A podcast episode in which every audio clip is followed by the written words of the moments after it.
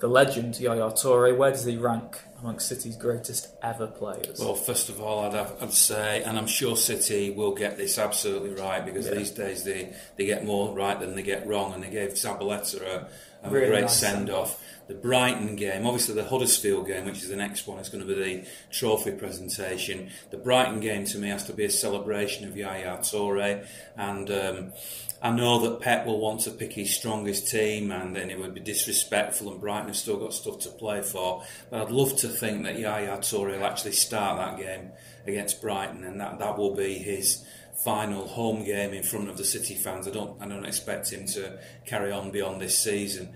Um, as far as I'm concerned, Yaya's right up there with any player that's ever played for the club. I grew up as a Colin Bell fan. Uh, I'm always going to be a Colin Bell fan. There were other players in that era that were magnificent as well. Mike Doyle, Francis Lee, Mike Summerbee, Alan Oakes. I could virtually go through the whole team, Glyn Pardoe, and they were just magnificent. Tony Book, just magnificent players. Nearly did go through the whole team, didn't they? yeah, um, free off. And, and, there have been great players in between that that um, that I've idolised and the fans have idolised and just loved watching. But in this modern era, Yaya to me represents the the change from being City of old and City now. And it, it, he was, even though a lot of people talk about Robinho as being the statement signing when the Sheikh came in, to me, Yaya Toure was the, the, the signing of him was the moment that you knew City had really arrived. He was a serious signing. He wasn't a you know, statement signing. He was a, a serious signing. No, he, he, wasn't, and and he, he's just a magnificent footballer. And it seems that despite the fact that he's had a lot of pub, bad publicity, and and some there are some sections of City fans who perhaps have had their judgment of him slightly affected by his his agents, despite all that cake business and all that rubbish. The fact is that Yaya Toure himself has always said and done in my opinion anyway, the right things. Mm. And what he's done on the pitch has always been right. He has been a big game player, and yet he's never been um, eh, eh, look at me, look at me, look at me. He's always been a team player. You always get the feeling that the other players within the team hold massive respect for him. We talked about Phil Foden before. I suspect that there's a lot of behind the scenes mentoring done by somebody like Yaya Toure towards somebody like Phil Foden. And perhaps we saw it on the pitch in that game at Houston last year where he's basically given the opportunity to say, "Come on, I I think you're good. I'm supporting you. I'm giving you the ball. Take it. Break, take your confidence from me." Um, so uh, uh, you know, I, I just yes, we, we, can we can argue about David Silva, we can uh, Aguero, uh, you know, and, and others now, De Bruyne, obviously. You know, who is the key player? Who is the iconic player of this generation?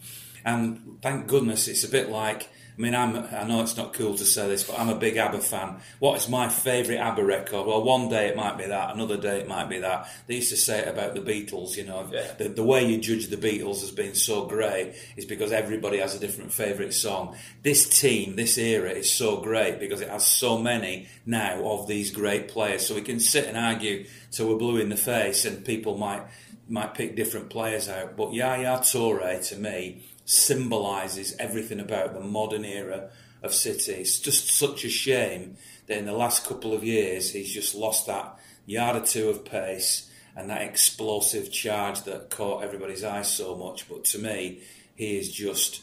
Um, you know, an absolutely magnificent footballer. So I want the club to give him a good send off.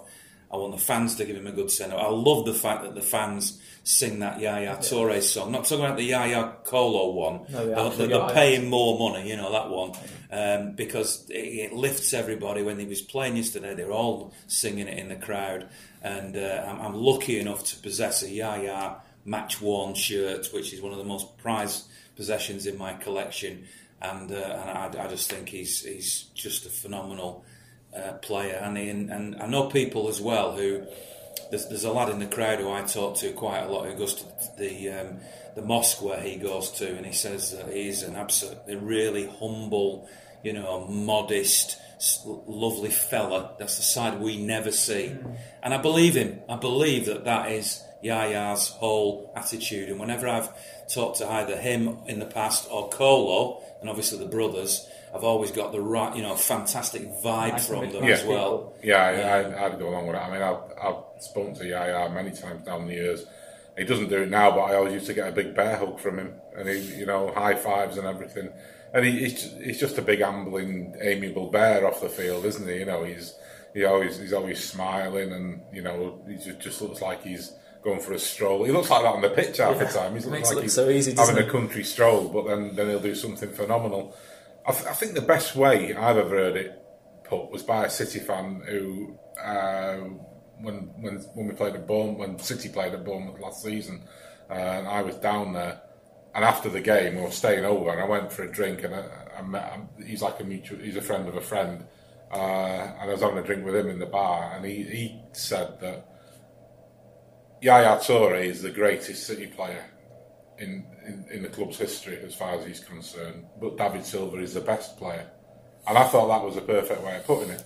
You know, David Silva, because of the consistency he brings, but Yaya is the one who, in the big moments, has stepped forward and produced. You know, he's come up with something. And I, I, I think that, that sums him up.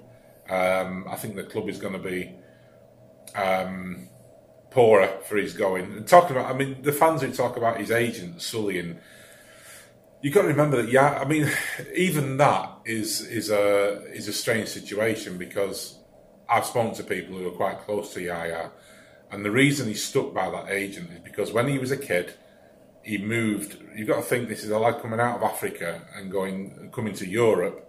Uh, he doesn't know anybody. Uh, he doesn't, you know, he doesn't. Is he being exploited? Is he whatever? He ended up at Metalurh Donetsk, um, and Dmitry Seluk was, I think he was a director or he was a club official of some kind. And Dmitry Seluk took this. I think he was about nineteen, yeah, at the time. He took him under his wing. He invited him to his family home. He, he was feeding him. He was looking after him. Now, whatever you, you think his, mo- your motivation might have been, th- he might have been thinking this lad's going to be great, and I'll, I'll, I'll get me hooks into him. But whatever the motivation, if you're a 19 year old boy and you're a long way from home, you don't know anybody, and it's freezing cold, and you don't know, you know, and somebody is, is not, looks after you in that manner. Well, if if you're from the kind of culture that Yaya's from, you don't forget that. And that's what that's that's the way it's been portrayed to me that Yaya's always remembered the way Dimitri Seluk treated him in those early days and looked after him. He took him on as his agent, and we all know that he, as an agent, he's a complete car crash. You know, he, he's he's dropped Yaya in it so many times. Um, but I've also spoken to people at City about it. I mean, I'm talking about right at the top. Um, I was spoken to the chairman, I spoken to the chief executive about that relationship, and they always laugh it off, and they say they see they've always seen Yaya and his agent as two separate entities, and dealing with the agent is a complete nightmare because you know we know what he is. But dealing with Yaya is different again. He's so professional. He's so polite and courteous.